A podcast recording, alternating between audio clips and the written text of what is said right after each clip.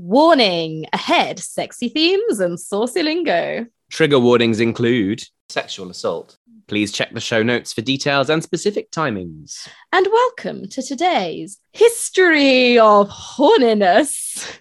Yes. Um, so uh, we have a special guest with us this week. Yes, a special guest for a special episode. Indeed. We would love to introduce Achim Brandenburg. Would you like to introduce yourself a little bit, Achim? oh, thank you for the. I, th- I think I haven't heard my name pronounced as wonderfully by a non-German speaker in quite a while. Oh, because that's my GCSE German for you. I'm very impressed. Very impressed. excellent, excellent. Uh, yes, would you like to? Um, and was there anything you'd like to uh, say about yourself? Um. Oh, what can I say about myself? I'm I'm a DJ. I'm a therapist. Um. I know you, Jacinda, through your mom, who's a friend of mine, and we work together. Uh. And uh, yeah, I'm excited to be here. Excellent. I mean, we're so excited to have you.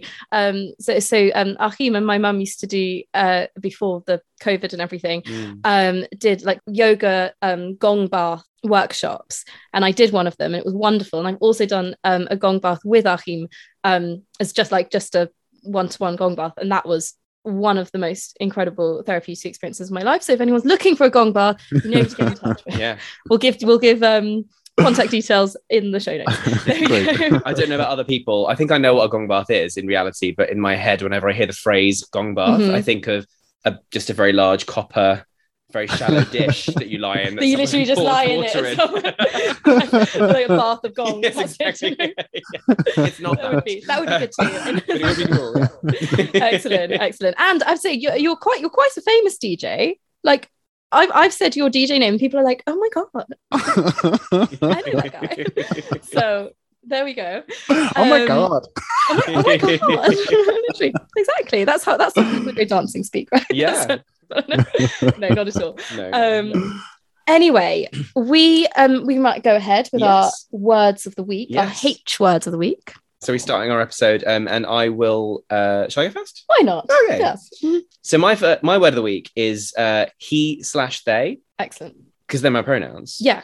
But um, interestingly, um, one of our fellow guests, um, Bambi Bang Bang, Yes. uh, posted on her Instagram a series of um, uh, video stories yeah. in which uh, she put um, people, she invited people to send in their red flags.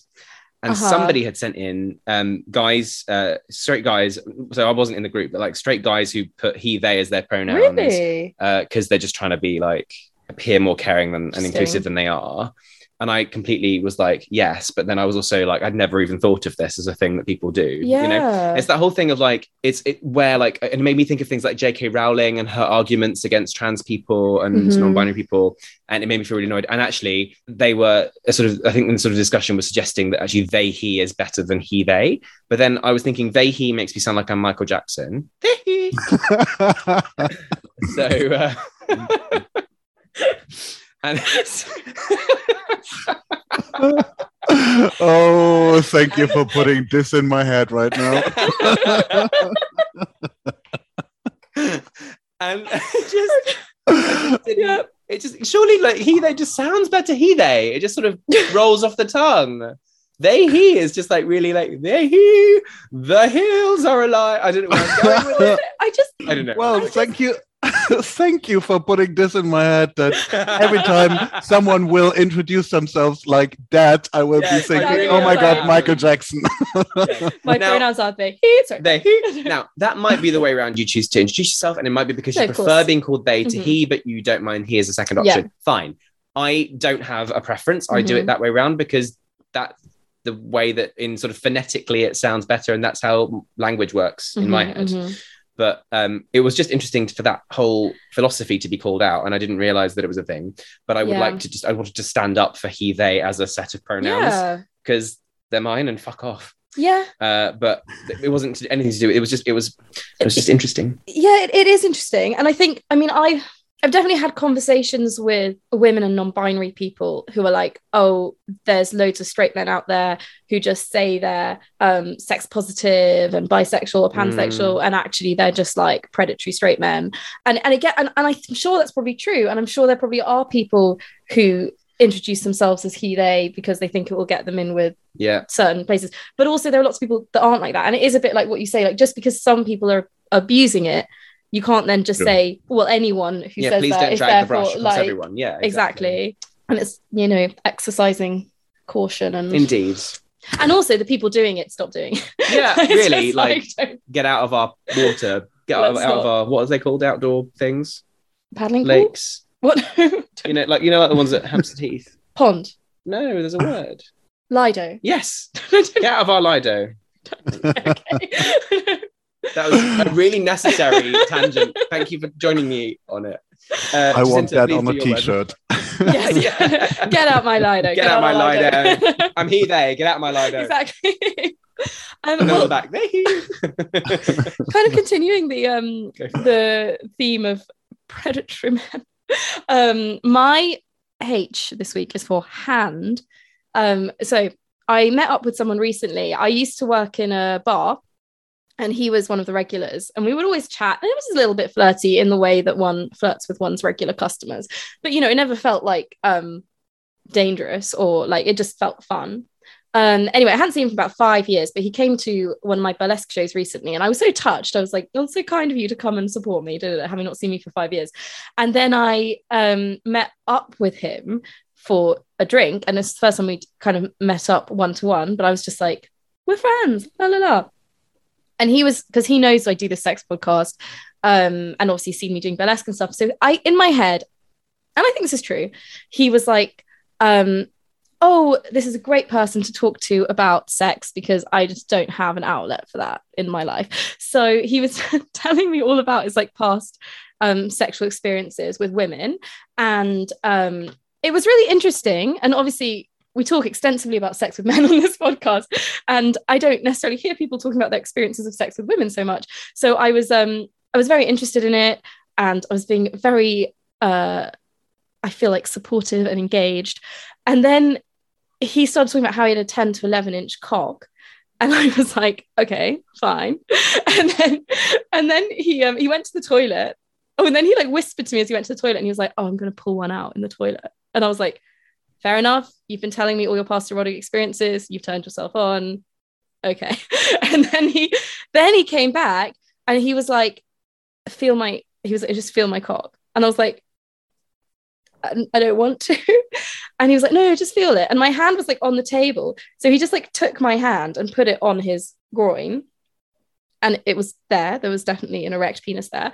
And then he sat down and he was like, You see, it's 10 to 11 inch cock. And I was like, Well, I can't tell you if it's that from having touched your trousers, but I'm not disputing it. And he was like, You don't believe me. You don't believe me. And I was like, I do. And I don't know why this is important. So then he came back and took my hand again and put it on his trousers again. And then at that point, you know, like three pints down, I was like, this has got really weird. And you know, when you're like, this feels like um sexual assault, but also I don't want to admit this right now. So I'm just gonna laugh it off, have another drink, and go home. But um then for like as soon as I got home, I was like, ew. And then for like days afterwards, because it was my left hand, every time, every time I just would think about it, and then suddenly it was like I could still feel it on my hand, and it was like, oh, and um, it's like you know, it was like wash. Anyway, it was it wasn't very pleasant, and I'm sorry to bring up something not very pleasant, but, but I just felt like that like literally happened like last week, and it and I was like, I didn't I didn't know that. I just you know when nothing like that has happened for a long time, and you just think, oh, these days of like Are over. not so consensual experiences are over, and and apparently they're not. Yeah, it's horrific. I um, you told me that um recently, Mm. and I that story, and uh, the one of the first things that I thought was, well, first of all, he was lying because he didn't go to the toilet and pull one out. He No, it's still very much yeah. gave himself an erection and came back Yeah. to show to show it off to you, uh, which is the weirdest. Mm, I just anyway, mhm. Anyway, yeah. it, it- yeah. It, the, the, it, the, the lesson at the end of the day is that sadly this sort of shit is And and and he's someone listening to the podcast. I'm not sure he listens to the podcast. if he does, don't do that, okay? yeah Uh, I'm no, I haven't replied to your texts. yeah yeah yeah fucking hell. Um, it's, well, I mean, I can't imagine that anybody listening to our podcast that's, that's got this far has not discovered what consent is. I know. And, one would and hope. I would, Yeah. if he has, then Catch up. Come Yeah. on. Where's Yep. your Where's your brain? Catch up. Get with Mm. the get with the program. Get with the podcast. Get with the podcast. Yeah. Ridiculous. Get with the Lido. Don't get the Lido. Don't get in the Lido. Get out my Lido. Get your own Lido. anyway. My word of uh, my H word is uh, hormonal or horny. I really horny? noticed. Ah. I really noticed it's it's spring recently. Um, in many So- senses. yeah. uh, yeah, it's it's it's it's really. I I don't I don't notice it in the winter that uh, everything is a bit slower. But Mm. oh yes, I notice in in, in spring. I I notice legs and bums and bulges and men and uh, and I also de- definitely uh, notice it uh, around myself that I'm much more just horny and Yeah, uh, yeah. It, it's actually such a good point. I think like Mm. seas- seasonal horniness. Um, Yep. And I like to think that my own horniness um, is in line with pagan festivals, but it doesn't always work out like that. Like. But, Very but- pretty uh, idea. yeah, I know. Like because it was literally it was May Day yesterday, Yeah. and it's obviously May Day bank holiday today, time of Beltane. recording, Mm. Beltane. And my partner and I went out to the pub, and there are a bunch of people um, walking to and fro, dressed in all their like greenery and and stuff. And I was like, oh my god, it's mayday We should be having sex. But it's like I get it, so I get it. You're like, this is the time. yeah. Interestingly, I was um, reading. There was an article in the Guardian yesterday um, about uh, the time of year and that it sort of smells of sex everywhere, and it's That's something to do with like interesting. The whole like the all the plants are all having sex with each other, and the birds are all having sex to each other, to to each other, with each other, Yeah. and so so do pe- so are all the people, and you know that you know so walking past a kind of used condom near a bush kind of thing. Yeah, people yeah. just like can't contain themselves in spring. It's interesting, that. and I'm sure we've spoken about it before. About Yeah. like in the summer, it's like a much hornier season than winter yeah, because you're just sort of in winter, you just want to sort of sleep. Um, Yeah. maybe a lot of cuddling. Um, Yes. and the sort of warm fornication, warmication, if you will.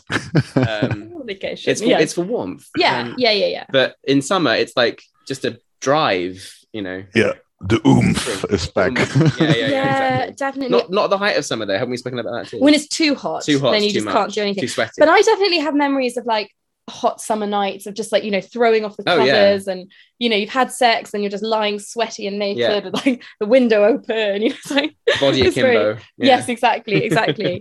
What was I- um, so The yes, seasons, yes. seasonal seasonal sex. I know I love that, and and actually I was noticing. I was literally thinking it's May now. I should be feeling horny. Mm. That's like Mm. disappointed in myself and not. well, also, it's a bit weird, isn't it? Because we've all just sort of the last spring and the spring before were all a little bit damp squibs in the sense Yeah. of like lockdowns and not really being fully like um yeah, it, it yeah. social. And also, I think sex between. I was reading this article. Apparently, like there's not as many like random encounters happening. Interesting. There's like dropped off a cliff the number of people having like casual sex because Mhm. people are just more like I could get something. And I think that the Mhm. attitude is sort of just permeated. That's quite interesting. So it is interesting. I, I wonder whether that will return over. I suppose it probably will come back over time because the pandemics. This isn't the only pandemic the world's ever experienced, is it? So Yeah, exactly. Yeah. Exactly. Yeah, those Spanish flu people. those Spanish flu people, those hor- horny Spanish flu people. All right. Okay. Welcome to series two of An A to Z of Sex with Men, where I, Raphael, and I, Jacinta. and for one time only, I, Achim Brandenburg. hijack the heteronormative agenda. Illuminate the secrets of intimacy. Jumpstart the sexual dialogue. knock on the door of kinky playtime. Laugh our way through liaisons dangereuses. And meander through the sexual alphabet. So, first things first. Um, this week, H is for heartbreak. Um, now, like we do every week, we watch a film that is to do with that topic. This week's film is Mario, nothing to do with Mario Bros. No, um, and no it's a, affiliation. no. Um, and we will be watching the whole film later, but right now we shall just watch the trailer and uh, let you know our thoughts. Film, film, film corner. Wow, what a trailer! Yeah, it left us. Quite It- speechless. It left us quite speechless. It was like then that thing where you just uh, lean back and are like, I don't really, I can't really speak. sort of drains you a bit of energy, doesn't it? Yeah. Go, "Oh, wow, yeah, and not in a bad way. I meant just sort of like, Follow your heart or play by the rules. yeah, Literally. yeah, And I mean, it's clever because it's kind of a pun because it's about football. hmm But again, I, I feel like it's got that thing of, particularly since it's a romance between men and it's a homophobic world, that thing of like, you can either choose to be with the one you love or you can do your job. Yep. Yeah. Like the one you love or the thing you love. Mm. And I was immediately thinking, oh, can I please just for once watch a movie where being gay is not the problem? Yeah. And- yeah. That's so interesting. I, I was Yeah. a bit like when we watched a film a few weeks ago, um, a French one. There's the two men who met in the sex club. Oh, uh, Theo and Hugo. Th- yes, Theo and Theo Hugo. et Hugo. Yeah. Um, Theo and Hugo. Three French films. There you go. Yeah. the the um uh, yes, it was like two people who met in a uh, two men who met in a sex club, and then they they have sex, and then one of them find, they find out one of them has HIV, yes.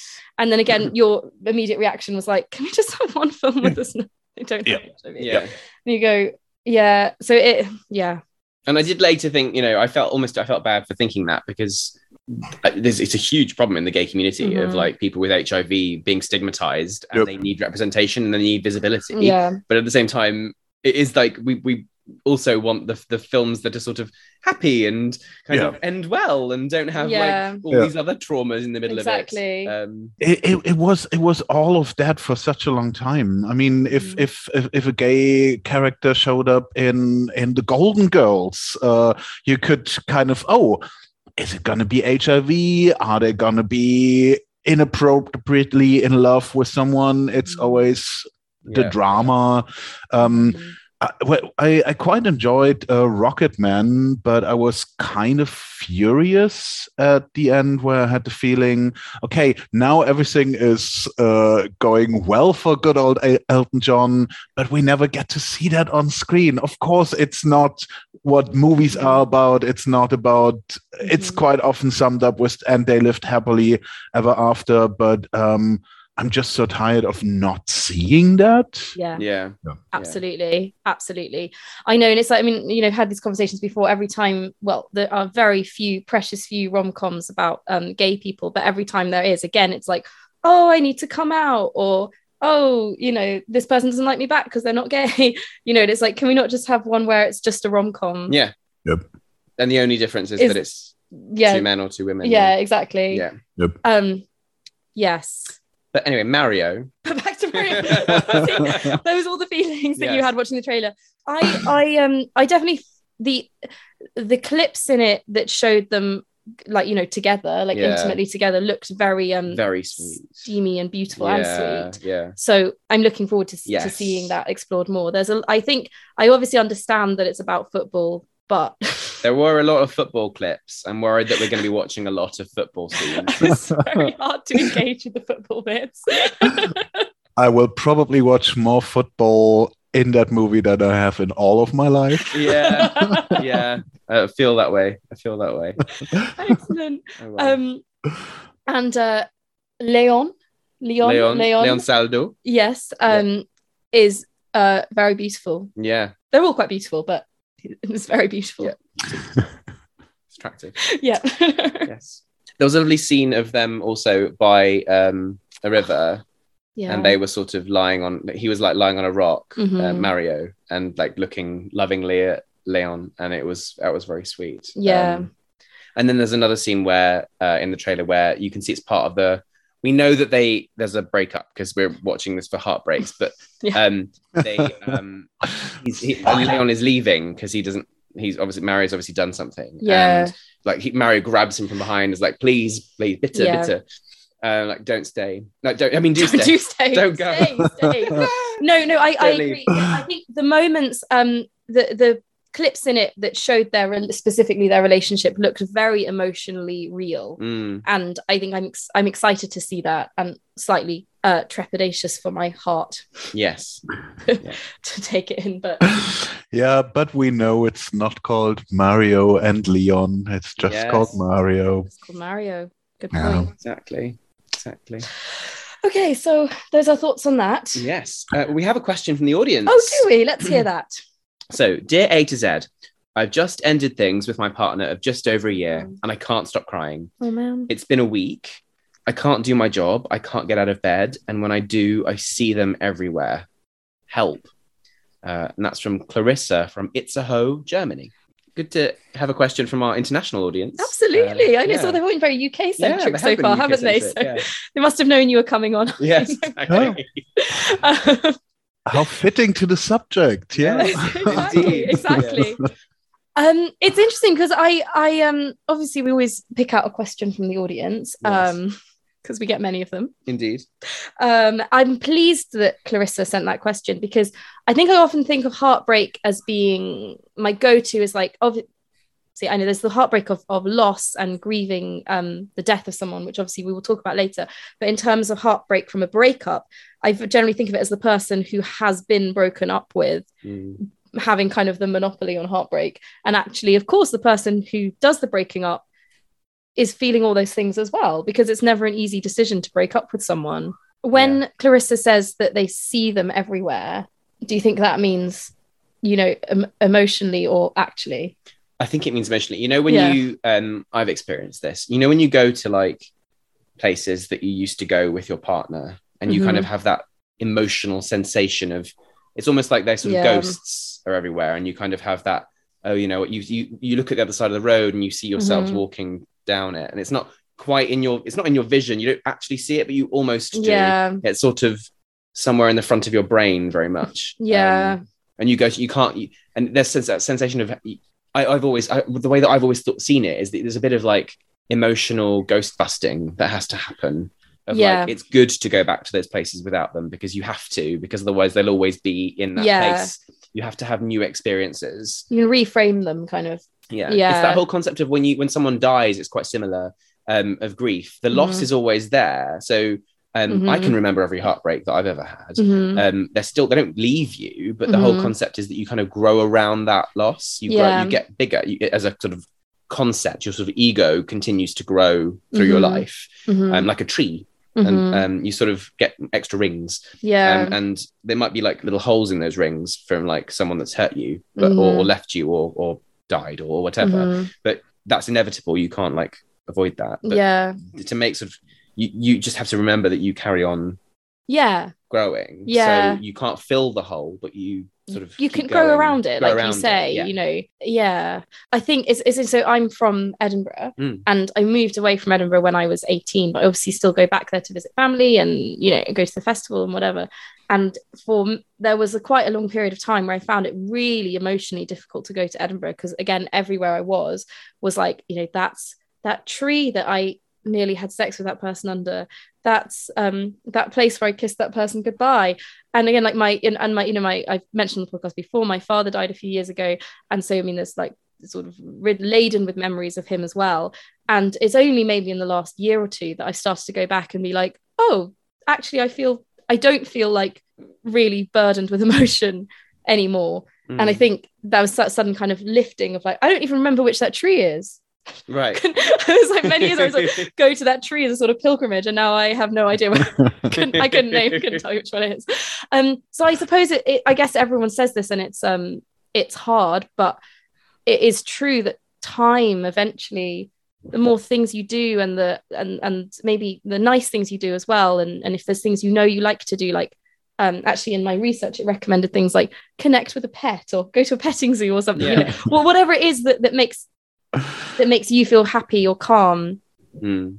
and eventually and and you know talking to people and Mm. filling yourself like surrounding yourself with friends or you know or just giving time to yourself as well Yeah. eventually like you say you'll probably always miss them to a degree but you'll be happy again Mm. And the ghost busting, um, um, and Achim, I want to hear your thoughts on this as well. but yeah the ghost busting, I think, is always easier done with someone else. Yeah. I tried ghost busting by myself, where you go back to the places that used to go, and you and you, it's still it's too it's that's really difficult. It's not too hard, but it's very difficult. You're making it hard on yourself. It's just It's easier to bring a friend, and Yeah. then you kind of create a new nice memory with a friend Definitely. in that same place, and then it's not it's not definitely, anymore. definitely. Totally Yeah. agree with with the ghost busting. Not do it on your own. Mm. It definitely helps. Um, on on the danger of in, insulting uh, Clarissa or um, being disrespectful, um, my mind briefly wandered to. I think it's pretty early in uh, the movie The Naked Gun. Um, I don't know if you have ever seen that. Uh, It's I've Yeah, not no. seen the naked gun. I know of the naked gun, but anyway, tell us. Th- th- there, there is there is a, a scene where he talks about oh he uh, I think he has broken up from his girlfriend and everywhere I go I see her and then he drives along the road and there's these two bulbous gas tanks at the side of the road looking like breasts. And um, so it's it's it's a silly take on on that. So that was Yeah, yeah, briefly yeah. popping up. So apologies to Clarissa and Itzehoe um no uh, i uh, um, it's it's actually real. Yeah i, I was was looking it uh, it up that uh, people actually have in, intrusions like that uh, where they actually see things that are not there and That's interesting. That's Yeah. interesting. And and I mean, look, I know you say it's only been a week, and and we Mm. you know anticipate it will be hard. But if if the option is available to you, there is. I think we always have to say there is always professional help, and there is always um, therapy, and there's always like professional people you can talk to if it really is Yeah, It's worth impossible to deal with on your Yeah. yeah particularly because you say you can't get out of bed for fear of things. I mean, if that yeah. I think for a few days that's sort of understandable. Of I course, does- yeah. I think you should keep track on that. yeah and also most people pretty much everyone has experienced it so Yeah. find find your friends and Yeah. tell them how you really feel yes exactly that's what friends are for yeah Yeah. yeah i'm sure you know uh, if, if you have that friend who will come around and sit on your bed Make and eat you a ice of cream with you make yeah, you tea. Yeah. talk talk through it all help you help you um actually hide or get rid of all the reminders as well that Yeah. can help oh yeah yeah in the initial stages. I remember when um my ex and i broke up for the first time and um there was a t-shirt of mine that he always wore when he came when he came over as a his pajamas. Um and I, I literally just had to hide it at the bottom of my wardrobe because I was like every time I saw it it was like because Yep. it was like so him. Yeah. Anyway, then we got back together. Then we broke up again Well, there you are, Clarissa. I hope that advice has been helpful. yes and we've got Um, also in our technical research there may be more there may be which, more which things as well we, we yes. can move straight into. move to technical research Yes. Yeah. So, Achim, I know you did some research would you like to start with yours Um, yeah, I, I really enjoyed finding. Uh, uh, let me see if I can pronounce it correctly. It's the Takotsubo cardiomyopathy. So uh, it is uh, a condition of the heart where through uh, uh, traumatic experience, which Hmm. can be heartbreak, the loss of a Oh. loved one, anything like that. Um, actually, the heart is uh, becoming stiff, is changing shape, and is struggling to uh, transport bl- blood as much. And um, there is suggestions that something like seven percent of all uh, heart attacks might actually be down to uh, this, which is basically broken heart syndrome. Hmm, that's Um, fascinating yeah. yeah. because I, I think that was one of the things that I um I I, st- I started to think about the term heartbreak quite a lot in the lead up to this um because I mean um you both know but like my my mum recently had um a heart operation and my dad um died of a heart thing as well and I sort of think I a part of me was like you know how we- we're, we're being more aware now of um not using phrases that are potentially ableist like I don't know like um turn a blind eye or Right. the blind leading the blind like like phrases like that which are like a bit flippant but actually could be slightly you know ableist or offensive and i started to be like do i do i feel the same about heartbreak? Like saying like i'm heartbroken but people actually also die of their hearts literally being broken or not working properly which i suppose is broken. But i think i'm i'm i read a little bit about something similar not exactly the same but but how one's actual heart can be actually affected by the trauma of breaking up or losing someone. And then I was like, oh, I see. So it it, it clearly there's a reason why we call it heartbreak, Mm. and I was very interested in that. I thought that was a um yeah, I thought I thought I, I wasn't really expecting that, and I was, I was quite fascinated. it's a very stressful event and um, one of the things i went to a doctor a few years ago and this has nothing to do with heartbreak specifically but i was um, I, I, I get a lot of things like sore throats and and um, and kind of colds and things like that. I'm just Mhm. very prone to them, and I usually just keep working through them. So I just keep I go about my normal day as Yeah, if yeah. nothing's wrong with me. Um, actually, that's been a theme of the last week. I've had a bit of a cold, and I just carried yeah, on yeah, going. yeah. And I went to see. Uh, I had a, I had arrhythmias and stuff like that start to happen. Mhm. Um, and it's just like you said, Achim, they've they found um, a possible a bit of stiffening in my heart wall that they need to investigate. And unfortunately, NHS being what it is, uh, I still haven't been seen as a follow up on that. But hopefully that will come soon.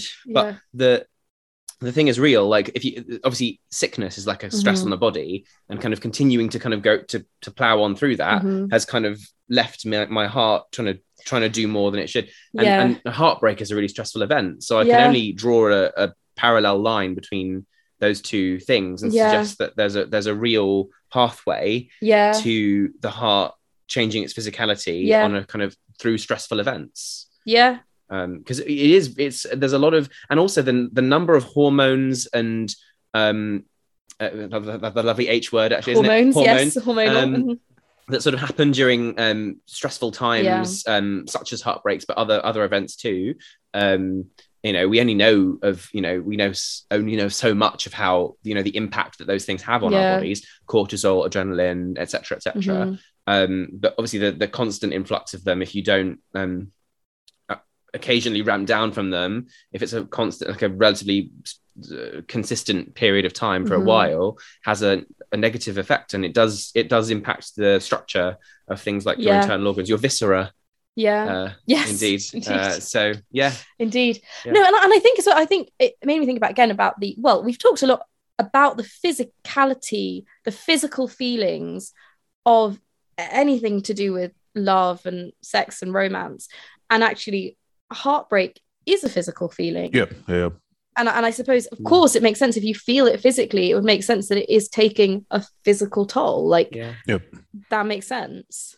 Yeah, I, I, I, I think uh, there's often this idea of, oh, I think you, you say in English, soldier through, uh, Mm, pull, yeah. pull, pull yourself together, Yeah. uh, that that kind of attitude. So uh, I, I f- found quite interesting looking into this, seeing uh, how much we now know is actually real and to be taken seriously. So uh, research about your whole immune system collapsing uh, in a situation like that. Uh, the, the heart thing. Um, then there was uh, I, f- I found something about uh, pain research where the uh, um, pain of a broken heart being uh, on the same scale as someone burning your arm. I read that as well. I know. Wow. apparently it was like a literal study where like it Yeah. was yeah i found that i was like what how did you do that study were you just literally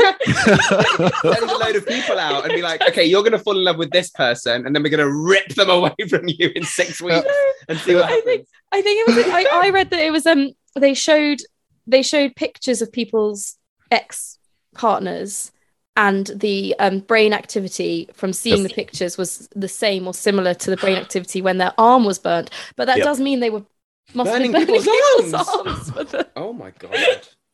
Anyway, good on things the we people do for who- love. The things we do to understand well that's love. for science i know yeah, Yeah. for the science Yeah, yeah, wow, that's fascinating. Yeah, yeah. No, I, I, I yeah. but exactly, that's it. So it, it is a, it is a, it is a reaction of physical pain, Yeah. which is Wow. very interesting. Wow. Um, I have some research as well. Unless is, is there anything else you wanted to say, Achim? Okay, so apart from that, yes, that thing about arms being burnt, that was the first thing I wrote down. It's amazing. Um, over that. I know. Um, yeah, I need to research this um research more. Mm. Um, anyway, I read an article called uh, "The Science of a Broken Heart and How to Put It Back Together," um, and that was in on a, a greatest.com. Um, and uh, and and say, this looks like before I say what it said, I, I think I was thinking about this already, and I was interested. I think heartbreak is heartbreak, and there are similar reactions, and it's um, emotional trauma and emotion and, and emotional loss.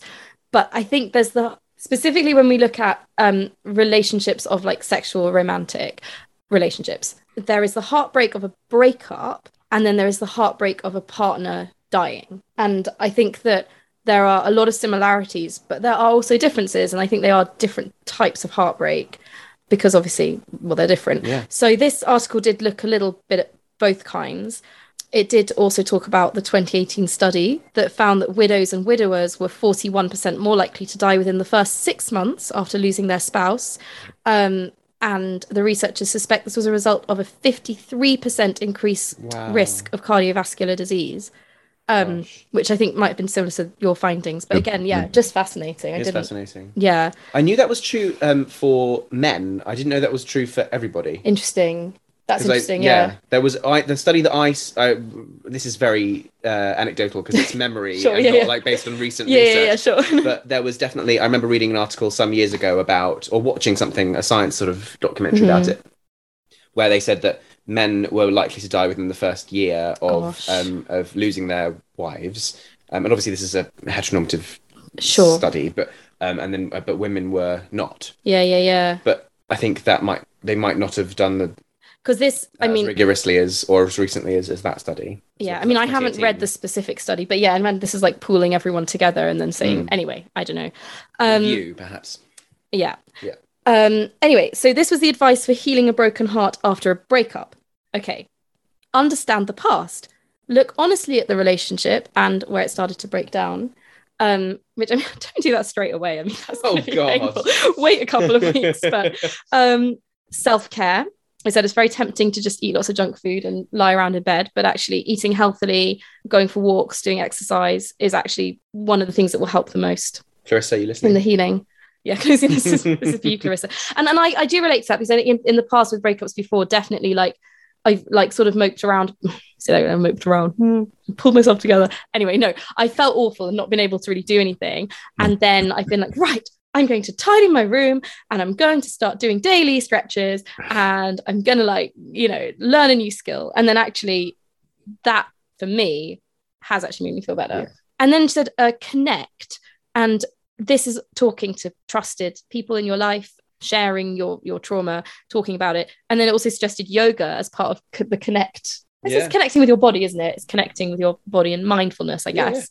Um, healing a broken heart after bereavement. So the top thing there was allow yourself to cry.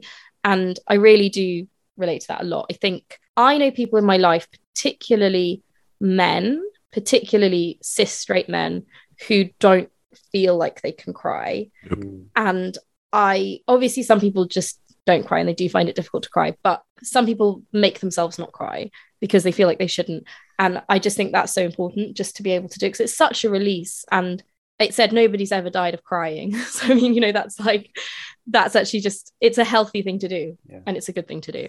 Um, make space for the loss. So um, it says, don't try to not think about it. Don't be like, oh, I should be distracting myself. Obviously, if that's part of your um, grieving and healing process, that's obviously fine, but don't feel like you have to move on before you're ready.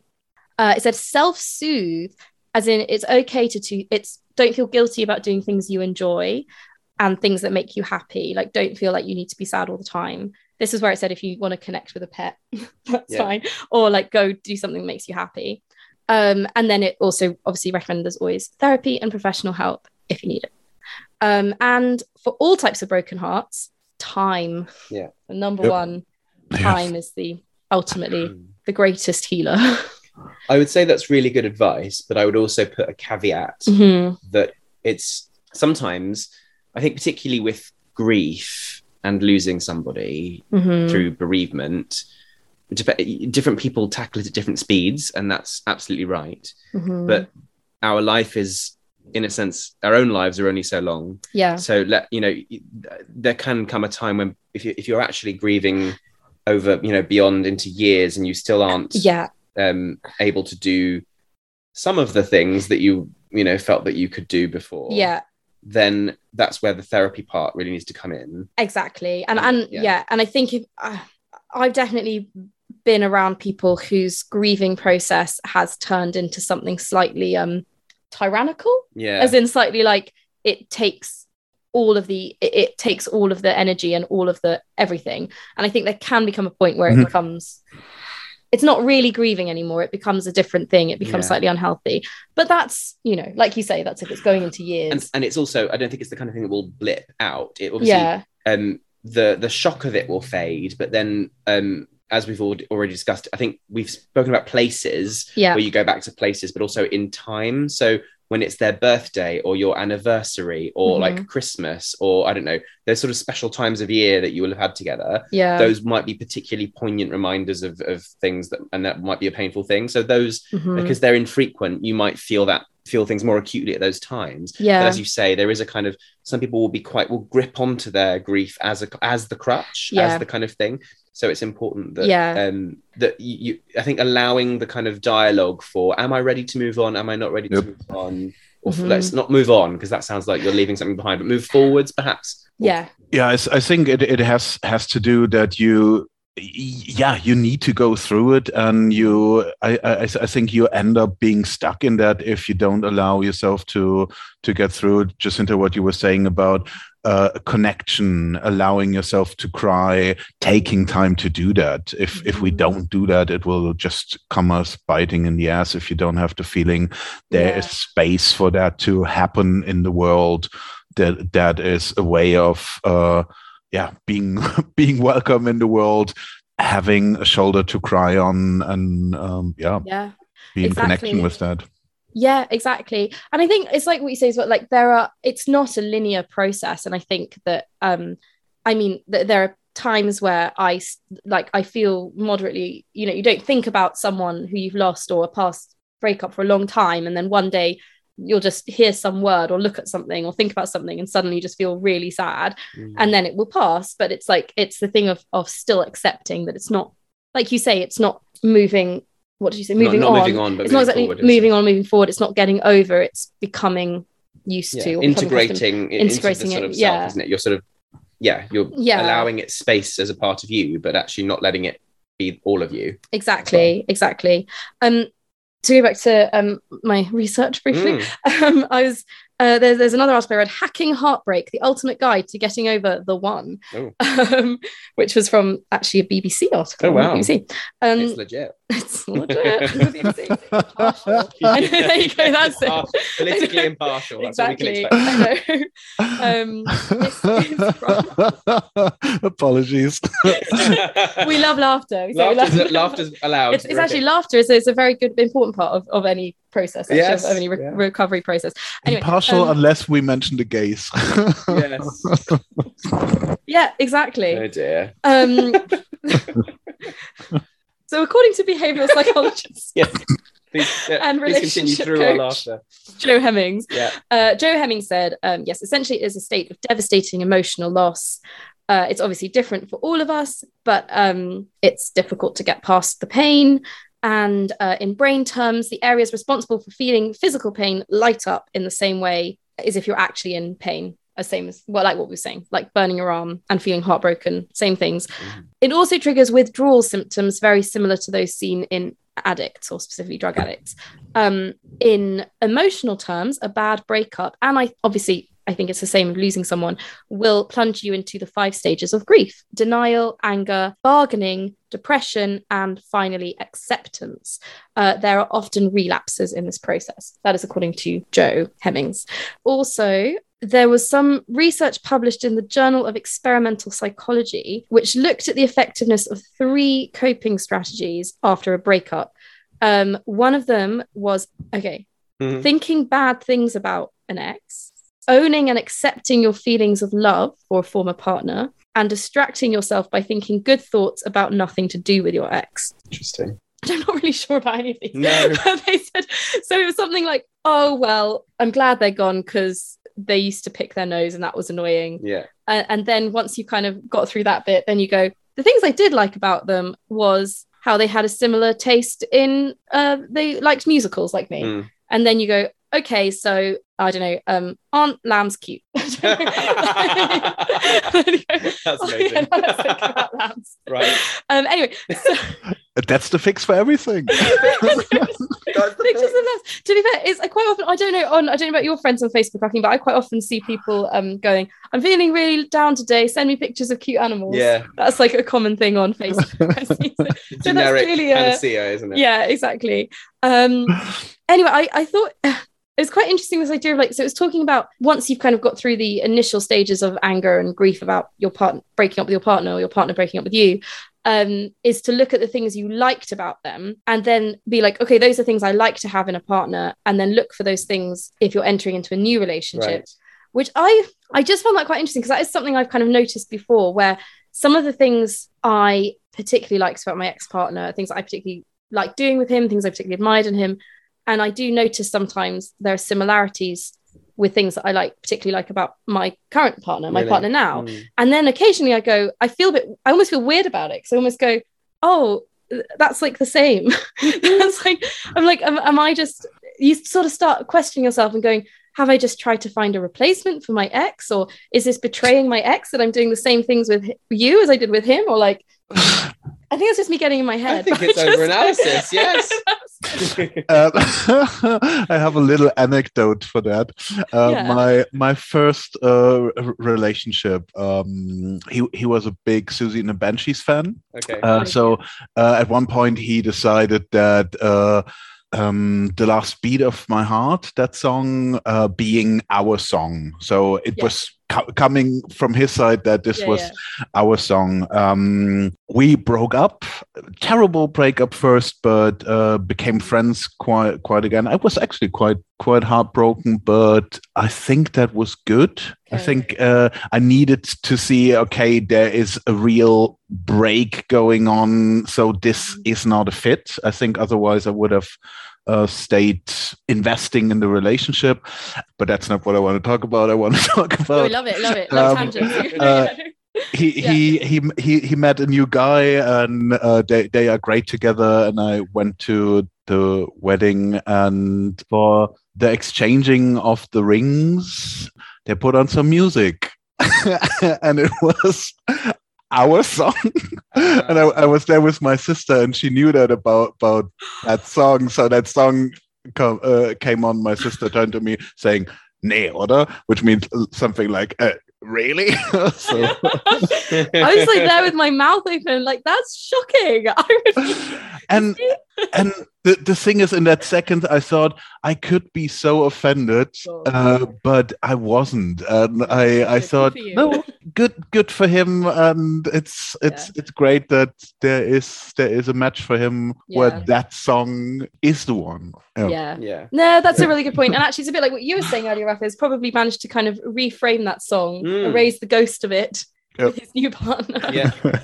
Exactly. But I, you see, this is exactly it though. Is it is things like that, like things which are a bit like I watched this film with my with my ex and we enjoyed it together, so I can't possibly have that same enjoyment of that film with you. You know, I, you know, I- I get- can I- never have pizza again we had Yes, pizza exactly. together we used to eat pizza together. I can't. yeah, yeah. Like, actually, no, that was something I liked about my ex partner. Yes. So now I can also enjoy that with my new partner. Yeah, You know? Anyway, um, I love that story. I think that's great. perfectly illustrates the point. Yeah. Um, anyway, the article was written by on by someone trying to explore their own process of uh, healing from a broken heart from a breakup. So, uh, eleven easy steps to follow: accept the way you feel and allow yourself to mourn. Talk to family and friends, and if necessary, a counselor.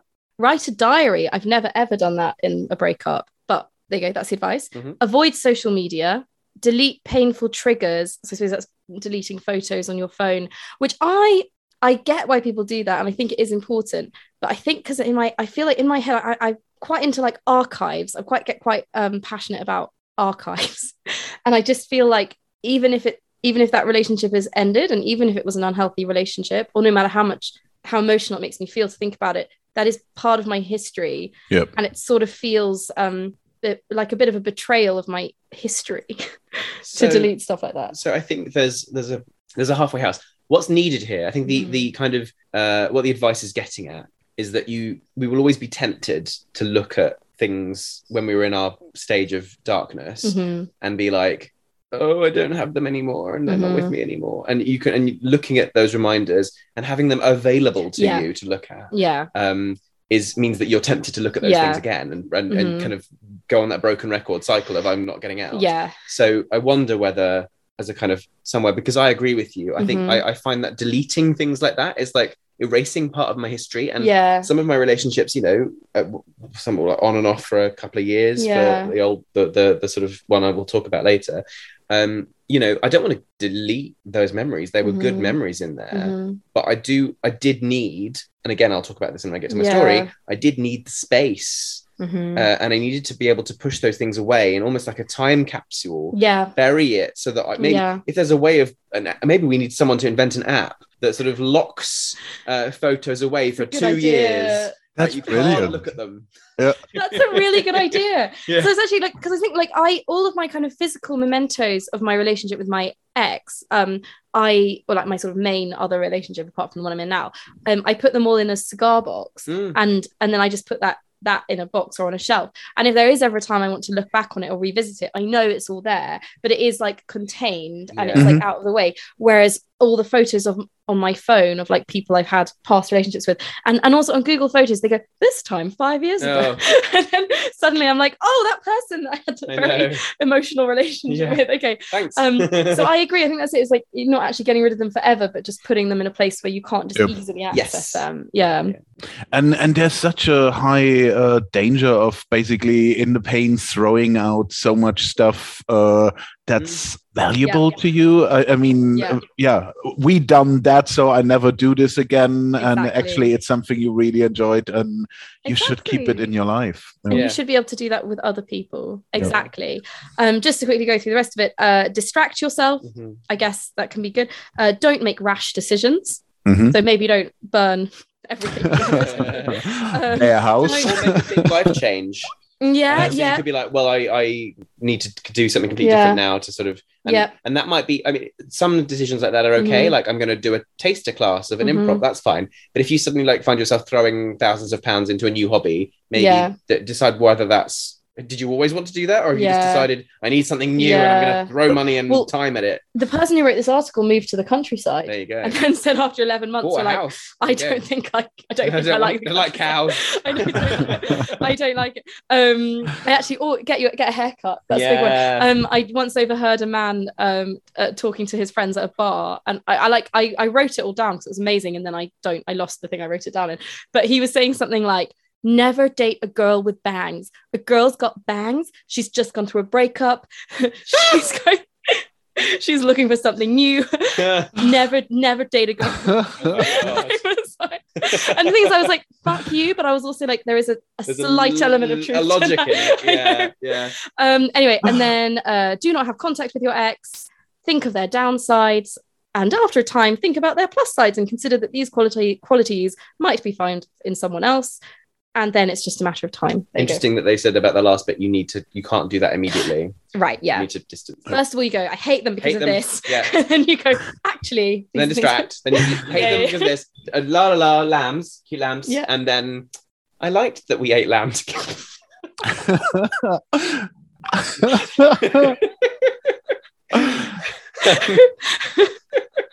Yeah, I also during my research, I found a few quite clickbaity lists on the subject. right. Excellent. yes. Um, most of them ending on on the high of rebound sex. So uh, I, I I think um, Great. So it recommended them. Did it uh, recommend these ones? they, they they they did, and I I was thinking, did I ever have actual real rebound sex? And I think once I might. Uh, It was more about basically uh, bad relationship, uh, and he he was quite negative about our sexuality, and so uh, ba- ba- basically the the day after I made it out of the relationship, uh, it was this bit of a oh yeah I still got it kind, kind of thing, and and that that Yeah. actually was was really helpful. I I don't know about you guys. I I actually no, I completely I do think that if the reason you partly the reason you've left a relationship is because it's made you feel bad, like not confident in yourself. Yeah. Having sex with someone else who can just be like,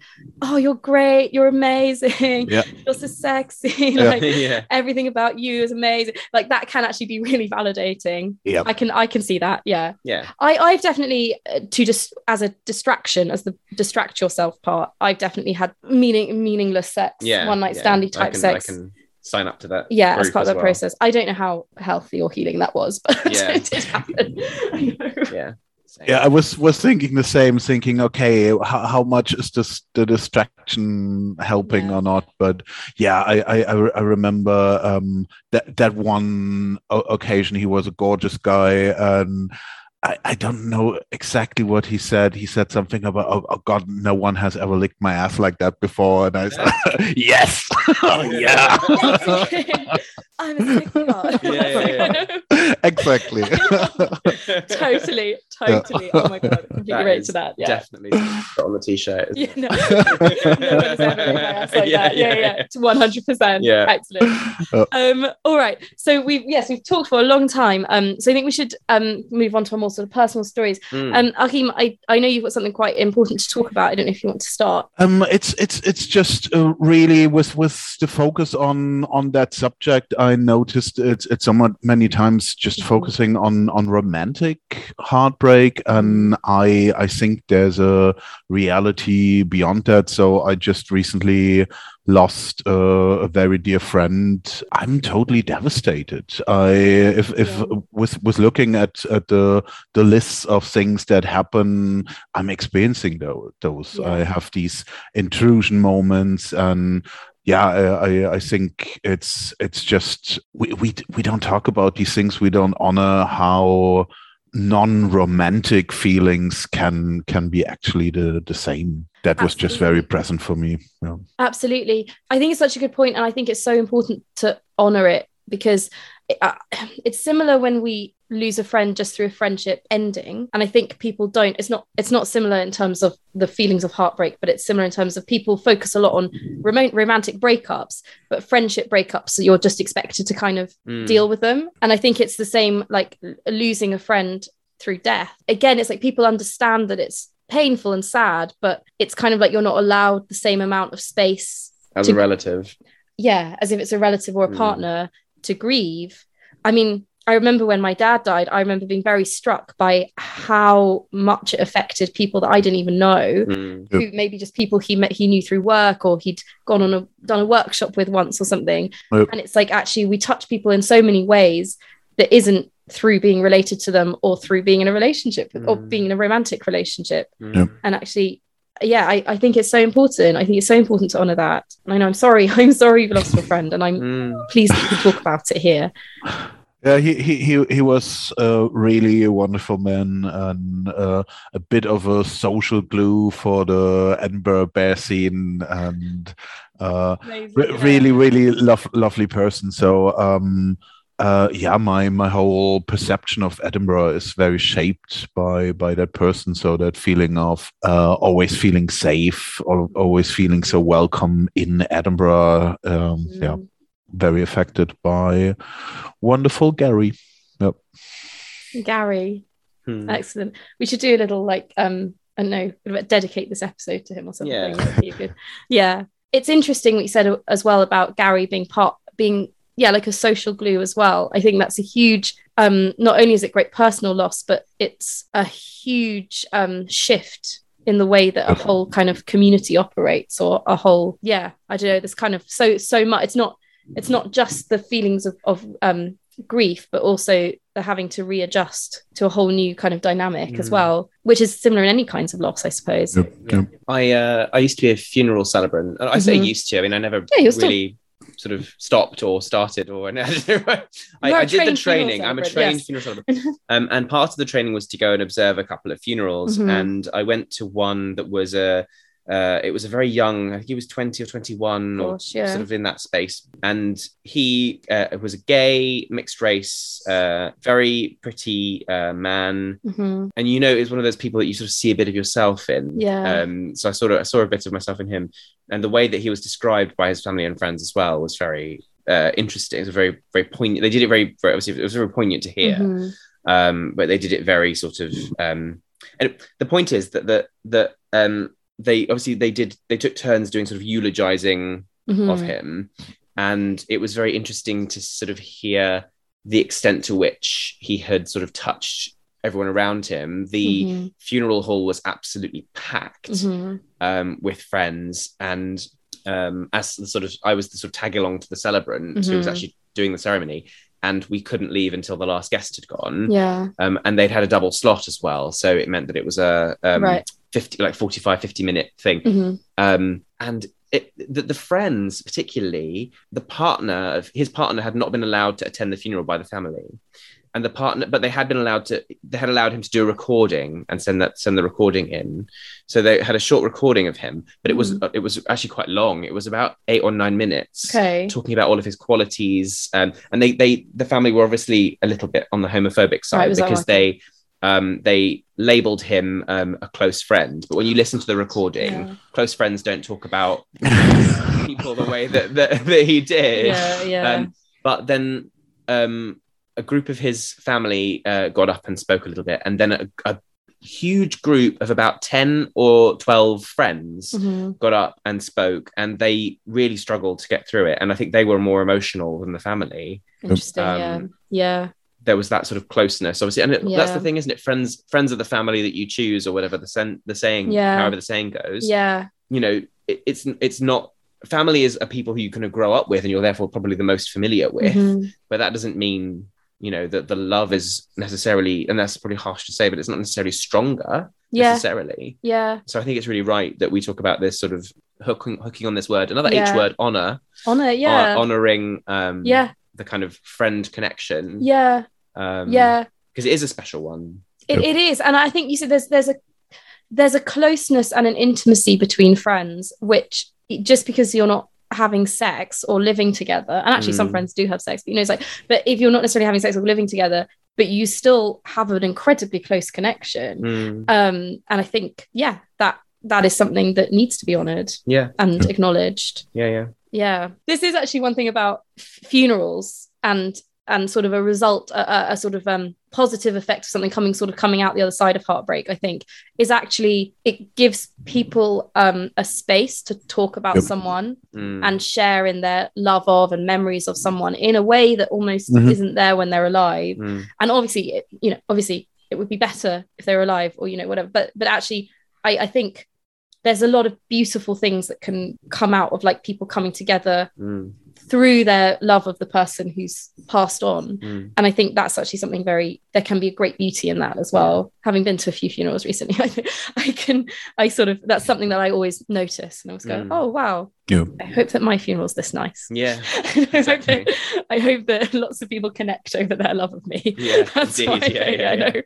exactly exactly as they do in life well exactly exactly and, as, and I assume the same as, as as the way that you've spoken about uh, Gary. I assume that's the effect that he had in life as well. So uh, it's that's really positive. yeah Um, exactly and a positive legacy as well yeah, do we want to share some of our I was just, little just briefly Yeah. talk about what I was talking about earlier. Um, Yeah. it was just interesting to see how few of the things I did when you were speaking about that ideal list of. Oh, interesting. uh, and I think that's probably why I did it so poorly. Um, Mm. basically um, I, I, I, I dated a woman in York um, uh, when I was at university there, and it was the last kind of heterosexual relationship that I was uh, that I had, Mm. and the reason it ended was because I realised that I was uh, was pretty much gay Mhm. and or at least a Kinsey five point something high, and so I it basically wasn't going to work, and the breakup was really hard, and I had to get a friend to come over to Mhm. um, to scour my room for all of her things and take that take them away. Uh, when we when it actually broke up with her, I said this before on the podcast, so I'll keep it very brief, but um, it was just after her birthday because there's never a good time. Um, Mhm. And I waited specifically to after her birthday so that it wouldn't be on the main thing. But I still had a present to give her. It was all very Gosh, yeah. ugly. Yeah, yeah. Um, we both ugly cried for about uh, I don't know two hours in my room uh, uh, because I was still a student. yeah, so yeah. But crying um, is good. crying is good Yeah. um but we just couldn't pull away from each other but Yeah. we and we would we genuinely were kind of in love but Mhm. we just knew that it wasn't functional as a Mm-hmm. relationship uh, and we were just very very close friends and damn it that we didn't stay that way but yeah. um the other problem is we never we couldn't get away from each other we were in the same Mhm. Groups. We had all the same interests at uni, and Mhm. we uh, were starting to do drama and things. We had an interest in theatre outside, and the York theatre scene is very small, so Mhm. everyone knows everyone else, and and you can't audition for one Mhm. play without. Um, her also auditioning for it, or vice versa, you know. So it, we were all tangled up in the same things, and Mhm. um, therefore I couldn't do that thing of taking space, try not, you know, try and not see them, and Mhm. um, ended up looking at, you know, you know, just re- remembering things too much. And I think in the end, that's why we both, when we finally were able to sort of stop seeing each other, Mhm. um, it it sort of that's when it actually did start. We did start to recover from it, yeah, yeah. um, but being tangled up in it in that way, and so many things. it's interesting because it's like we said that there is actually um, the heartbreak of ending of the end of a relationship, but also the heartbreak of losing a friend. like Correct. say like, Correct. and actually, I, I think that can sometimes happen. Like a, a friendship can be lost through turning something romantic and then ending it, and Exactly. that that can be really sad as well. That's exactly right. um yeah that's interesting and and, and actually what you're saying as well I, I i was thinking about this earlier too about how often a breakup means that someone not only loses their partner and potentially their friend who was their Mm. partner but also their friendship group yes. because Yep. you have the same friends and you kind of your partner takes the friends Correct. yeah. and and it can be incredibly isolating in that, that, respect that happened yeah to me there as well. And then I, Gosh, I, I yeah. did I did a few radical things after that, although they were radical things that I'd planned. okay So yeah I yeah I moved to London, right um, yeah and and I went through another period of isolation because I had no friends there either. So there's, Yeah. there's lots of yeah. I mean, I, I did lots of the things on the list that were, were, or rather, I didn't do the things on the list that were recommended, and I did things that weren't. but you Um, still got there in But the I got, I end got there in the end. through That's it. good. I mean, that's, Yeah. that's also a positive thing to say. Exactly. probably I, I took a harder road than I, I might have been able to take. interesting Yeah. but a big thing there is like you say like actually you you sort of you lost your friendship group through it Mm. um or at least you know in in that moment you did and one of No, the I per- permanently did. permanently Yeah. Yeah. god you see and that's and that's one of the big things that we've been saying is oh talk to someone share it with a friend Mm. talk to a friend but if you lose your friends like that that becomes a lot harder so no wonder you couldn't follow those steps like you know Yeah. Yeah. You've got a lovely friendship group now though I do. That's better. I just um, Um, what about gosh, yours? yeah, I, I just I, I kind of my my sort of um, main breakup from like a long term relationship was from my my ex, but actually like I think we did that very well, and the most heartbroken I felt, like really heartbroken I felt throughout that process was um, I've talked about this in episode B for breakups, but um, I slept with someone else, and then the feeling I felt the day after was like I think that was the moment of heartbreak because that was the moment I knew that the relationship would end and Mm. I, I had done I was the catalyst what I had done was the catalyst for ending and that was like the bit the physical like kick you know where you're like Yep. oh and but actually all the ensuing conversations although hard were very um grown up dare I say. And and actually I I felt like we walked out we left the relationship both very respectfully and still kind of honoring the relationship we'd had Hmm. honor again Honor again. honor um Mhm. but I think the the much uh the much less good breakup I did was was the sort of it, I wouldn't say it was a rebound relationship, but it was definitely the relationship I threw myself into the soonest after breaking up with my ex. Um, but not a rebound. not a rebound, not a rebound. It was a genuine emotional connection. Uh, It was a very lustful connection, I have to say. Um, but um, but we you know had great sex, like duh, we you know dance, drink a lot, la, la. it was all really fun and exciting. And when we broke up, I mean that was the bit where I was like. I I I smoked, I drank, I um I would I would go round to his house after we'd broken up. I, we would call and text each other. We still worked together. We would like I would like dress up in really sexy clothes to try and like distract him it was all just like, but it was definitely that was like that was where I was like in the most kind of emotional turmoil, I think. And I think it was also just I think I wasn't in a very good place emotionally anyway. And I think it was kind of compounded by this. And the point where I was like, this needs to stop was I ended up going dancing with some friends and then texting this person. And then obviously they didn't reply, or they did reply, but they replied with something really dismissive or something. Mm. And I remember going down to the toilets and then sitting on the floor in the toilets in this club and just crying and crying and crying on the floor until a bouncer came down and said, You have to get off the floor. And I was like, I'm really not- I just need to sit on the floor right now. um, but obviously I wasn't allowed to. So then, and then I was just like, I feel at rock bottom right now. I Mm. need to move on from this. And I think that was the moment where I was like, okay, stop texting, delete the number, block them on social media. And um, and I really only feel like I I still, if I see an image of that person, I still get that slight like, oh God, you know, it still kind of has an has an emotional reaction. And it is a sort of physical stomach flip kind of thing of like, oh my God, that person that I had that really intense connection with. Mm. And yeah, I just I just think it's interesting the combination of actually the person I think I had a very healthy relationship with, I also had a very healthy breakup from, and the person I had a not very healthy relationship with, albeit exciting, I had a very tumultuous Breakup. Tumult a breakup, which was heart hurty. Yeah. But there you go.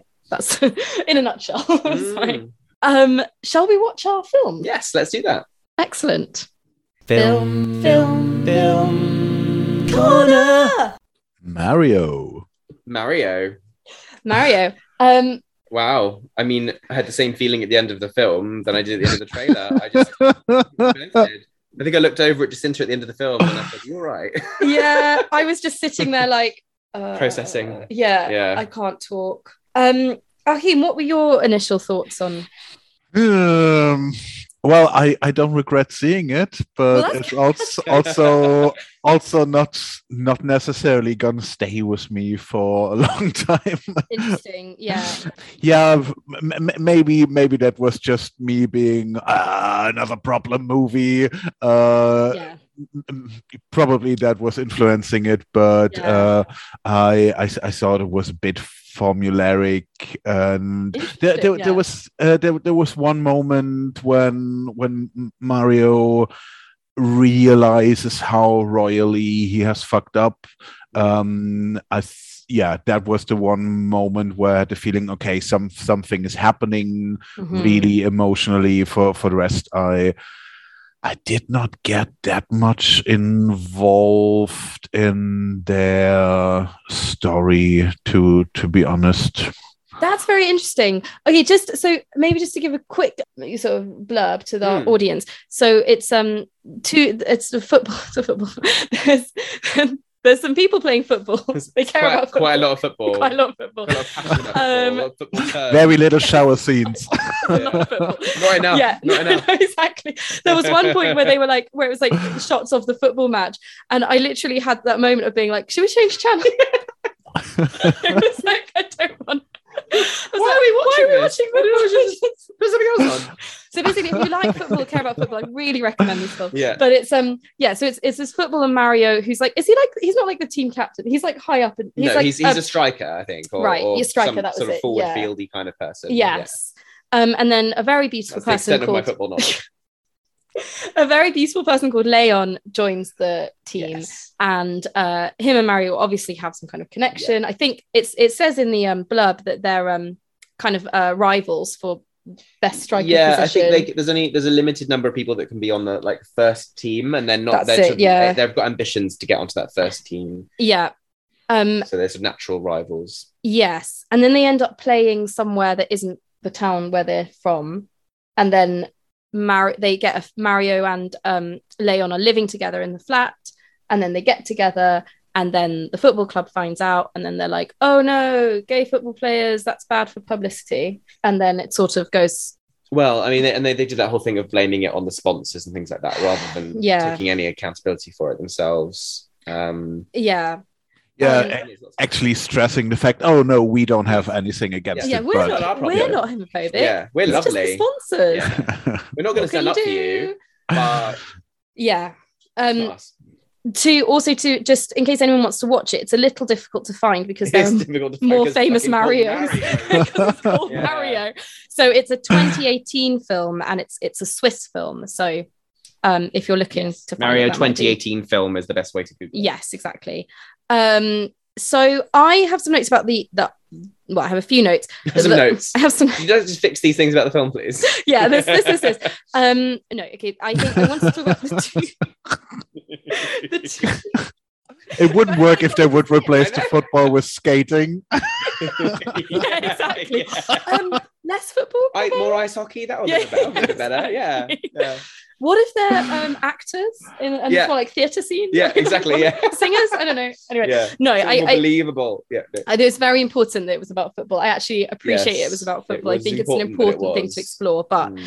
um, anyway, the two um, moments that I literally did have, I sort of physically felt it in my heart were the okay, number one, in the changing room when some of the some of the men uh, leave like a fake penis, A dildo. a dildo type thing in. A strap on, I think it is, isn't it? Is it a strap on? yeah, Yeah, because it's in- attached to a bit of fabric. Oh right, yeah, in looked Leon's staff, and Leon is like, "What the fuck?" And then Mario comes in, and he's like, "Mario, look what they've done." And Mario's like, "What the fuck?" And then they're like, "Oh, you grab his cock, whatever." And then he's like, "So what if I do?" And then he turns to Mario, like wanting to be backed up by Mario. Mm, Can you believe this or something like that? yeah, and he's like, you know, come on, just let's like tell them we're in a relationship, more or less. And then Mario goes, "We're not. We're not in a relationship. I've got my girlfriend Jenny, who's kind of been acting as his beard, like Yeah. his best friend." Um, and then Leon's like, "Mario, what?" And then Mario says, "Fuck off." Mm. And it was like that moment where Mario denies the relationship in front of everyone, and I, it was like. It felt like sort of stab. Like I could just imagine being Leon in that moment, Yeah, and horrible. just somebody like, and and it was really, really painful and upsetting and i that was uh yeah i felt like that was a moment of heartbreak Mm. um and betrayal really and then the other bit was when mario eventually after they've broken up and several months have passed and mario goes to see leon at his home and leon lets him in and they're kind of having a difficult conversation about what happened and their Mm. feelings for each other and then leon's boyfriend comes home Yeah. and kisses him on the cheek. It's a very tender, beautiful kiss. And then in that uh, moment, I could imagine being Mario and just seeing this person that Mm. you still have feelings for. Feeling sick. Yeah. And being Yeah. happy in this relationship and realizing, like, oh, there's no, there really is no chance Mm. for us to get back together. And those were the two moments that I, I was like, oh, that hurts. Yeah. like that's, so I thought that was well done. I also think there were like different kinds of heartbreak that were kind of explored in the film or that could be read into it. There's obviously the breakup aspect, the heartbreak of a breakup, the heartbreak of not being able to be truthful about who you are. Like Mm. that's heartbreaking in itself. And on that point, Yeah. um, Mario seems to have some sort of he sort of breathes or something funny at some point Yeah, later in the he's just a film. lot of, a- like- a bit of a Yeah. thing, and I wondered whether that was sort of to do with the stress of his situation. Yeah, and not being able to be himself. Yeah, Yeah. yeah. And and actually we were talking about, you know, um uh people who are experiencing heartbreak actually Yep. getting heart cardiovascular issues and actually saying that could be linked to stress and the stress of having to hide your sexuality and hide who you love. I mean, I you know, I'm sure that could affect your heart, like Yeah, literally. Also, uh, the possible heartbreak of potentially giving up your f- career. Leon gives up on his Hmm. football dreams because he can't deal with how how hiding and how homophobic it is and actually and mario chooses not to do that but gives up on his love Yeah. um and then finally i was also thinking about the kind of uh strain on the friendship his best friend jenny Yep. pretends to be his girlfriend because the football club kind of coaxes her into it yeah. and eventually she's like i can't do this anymore because i'm literally having to pretend i'm not in a relationship with my boyfriend Mm. so so then because again and, and then how they do seem to get through it as friends but i how that could potentially She's she's very astute actually. At one point she says we most of the time we end up doing the thing that we're second best at or something like that. Most of us end up Mm. doing that. And actually that's the irony, isn't it? Because they both end up kind of I mean Mario is is best at football, Football, compared yeah. to the two of them and Leon is clearly better at, at sort of being authentic and him himself uh, and following his heart. yeah Um and almost had the two of them actually just a little bit more in the middle. yeah More I think it's more on Mario than it is on Leon yeah uh, to have if he, if they'd stood up for each other, maybe what things they could have achieved uh, by standing up for themselves, for both of them together. exactly Because when you do stand up for yourself uh, in an environment like that, uh, if you don't have backup, Mhm. you will just get knocked back down again, and Yeah. it's it's very difficult to kind of have that. You need a reinforcement, yeah and then that was one thing. The coach who comes in afterwards to sort of reprimand them, Mhm. uh, you doesn't really get. He just the other the other people in the club don't really give a crap. You know, they're just like, well, and he says hello, and they're like, what? yeah you know, this is what it is. and th- this was just after leon had stormed out because of the dildo incident Yeah. and mario denying their relationship and i literally in that moment i was like come on this is this is outright bullying and Mm. homophobia and the, Yeah. this is the point where the coach needs to crack down and i mean it cut so we don't know exactly what happened but the next the um the next scene is saying that leon's been suspended so i'm like oh Leon causes the scene because he's upset about the homophobia. Therefore, he's suspended from the Yeah, club He's the problem. Yeah, and of. I know, and I mean, there's so that happens so much. It's the person who causes the problem by not just being okay with the culture Yeah. of bullying and sexism and racism and homophobia. Yeah, There was a very good point early in the film as well, which was um, it could have been a breakup moment, but it wasn't. And then it was because again, Mario. It's all on Mario. Actually, he's, he's the person needs to grow up. Also, But, the um, film is called Mario. The film is called Mario. it should be called Mario Grow Up. Grow Up Mario, Mario. grow up, Mario.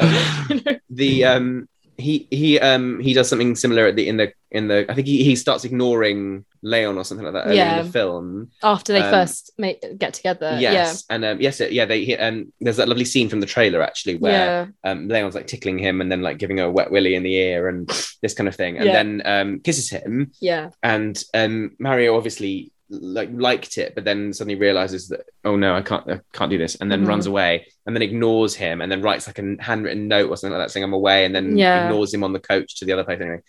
Blah blah blah blah blah, and then you think, well, what's he going to do now? Mhm.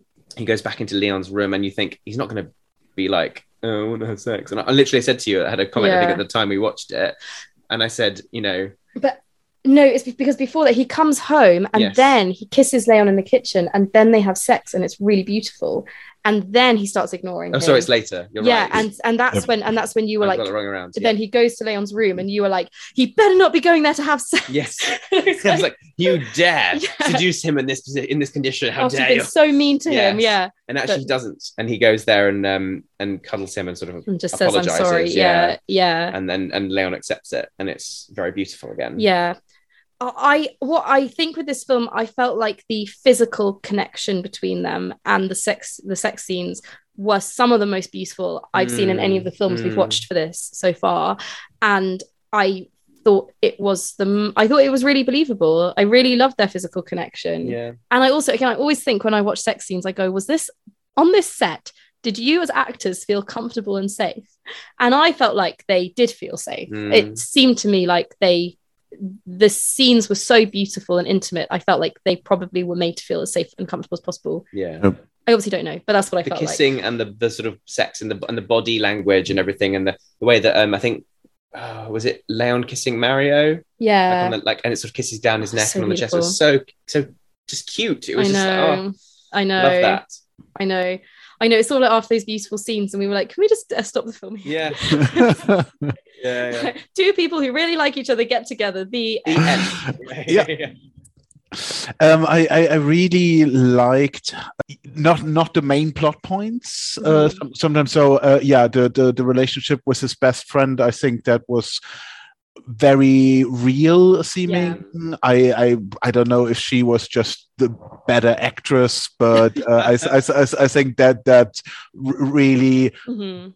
grabbed me uh, qu- quite a lot and and also the ra- relationship of the parents so the whole thing with the dad is the Mhm. son just living for, being forced to live the dad's dream Yeah. the relationship between the parents so the mom bit of a cliche the mom knows kind of uh, Yeah. being fine the dad having the issues um yeah I, I, I- I think i think what what was um touched there i, I found found interesting Yeah, I absolutely agree. I Mm. think the the side characters were very real and quite uh, engaging, and I, I did like you know that that horrible bit where the dad gets the note being like "Mm, Mario's sucking Leon's cock or whatever, Yeah. and then he's like, "What? What's this?" Instead of scoring this?" goals. or Look, yeah. Yeah. and then he shows it to the mum, and the mum's like, "So Yeah, mum saying, "Oh, he, he's got taste." Yeah, Yeah, it's got good taste, yeah. exactly, yeah. does have good taste." And then Yeah. the discomfort, Yeah. actually, the parents have they take. It's funny. The dad is pleased when uh, Mario is displaying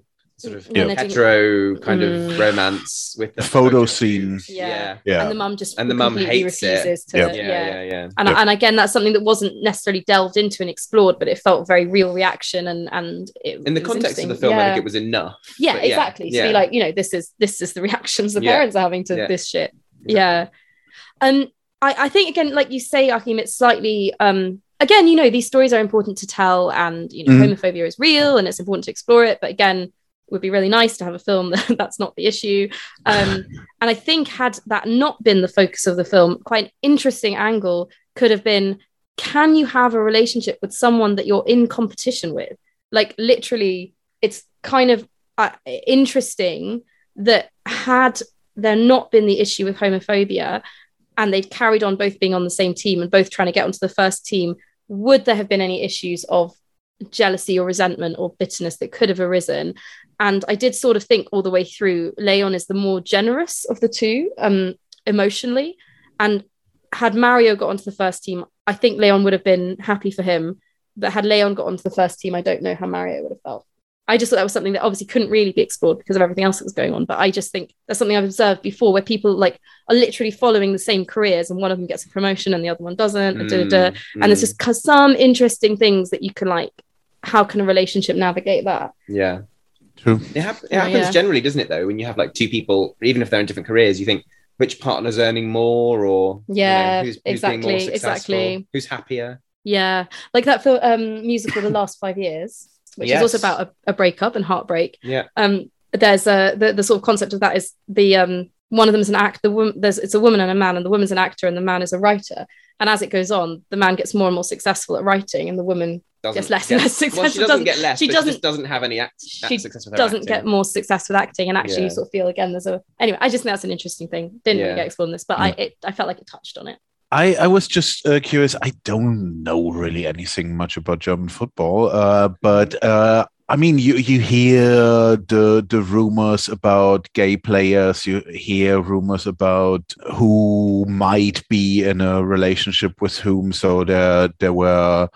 I don't remember names, unfortunately, right now. There, there was qu- qu- quite a popular player who uh, was doing a lot with his best mates. Mhm. Um, so, so I was I was wondering if if someone who is more familiar with football uh, uh, in, in in Switzerland or Germany might might have been noticing stuff that is actually modeled on real cases or anything. that's a very interesting point it very well Oh. might be Real Yeah. cases sounds really bad. real events. real events real people real things Yeah. that happen if you if you do know about uh german and swiss football and you do know Yeah, write in and let us know.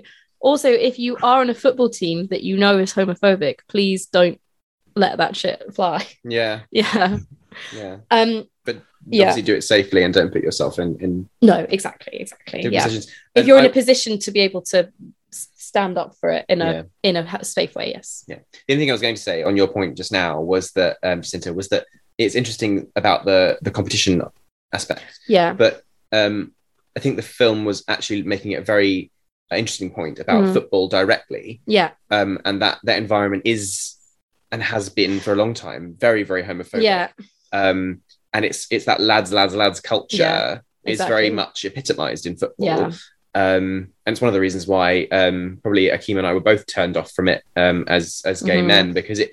Um, I've just never, as a as a child, I've ne- it's Mhm. always been like that. You know, when you're Mhm. seven years old, you're you're taught these sort of ideals, which are part Mhm. of that world of you know, don't cry, don't you know, you get on with it. Mhm. Um, as you say, soldier soldier on. Um, Achim from earlier, you know, the whole you, you just th- these sort of masculine values almost Yeah. of, of like though that's the center of it Yeah. and I, I don't subscribe to that because it's No. not, it's un, it's imbalanced it's not Yeah. it's not a real and but but it is investigated the film does investigate Yeah. this issue yeah exactly and actually the thing is mm. obviously i i'm not interested in football i don't think any of us are interested No. in football here but people are and people get a lot from football and football Mm. can be a very important thing for a lot of people football and sport in general can be a very important thing for a lot of people in a lot of areas um, and from a lot of situations Mm. sorry i'm very sound very vague but look i know it's it's i football can be a lifesaver for some people and i think that it's really important to acknowledge that and also to acknowledge that as part of that it needs to be inclusive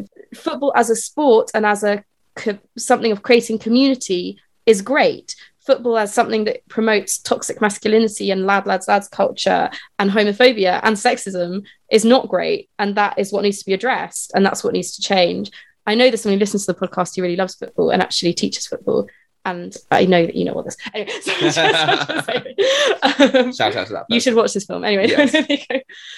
yes any closing comments Um, well, we have to rate it. oh yes we have to rate the film Right. So, uh, Jacinta, you give it oh well i gave pers- it I, personally. I gave it a four um, I gave it a three. Achim. And I gave a two and a half.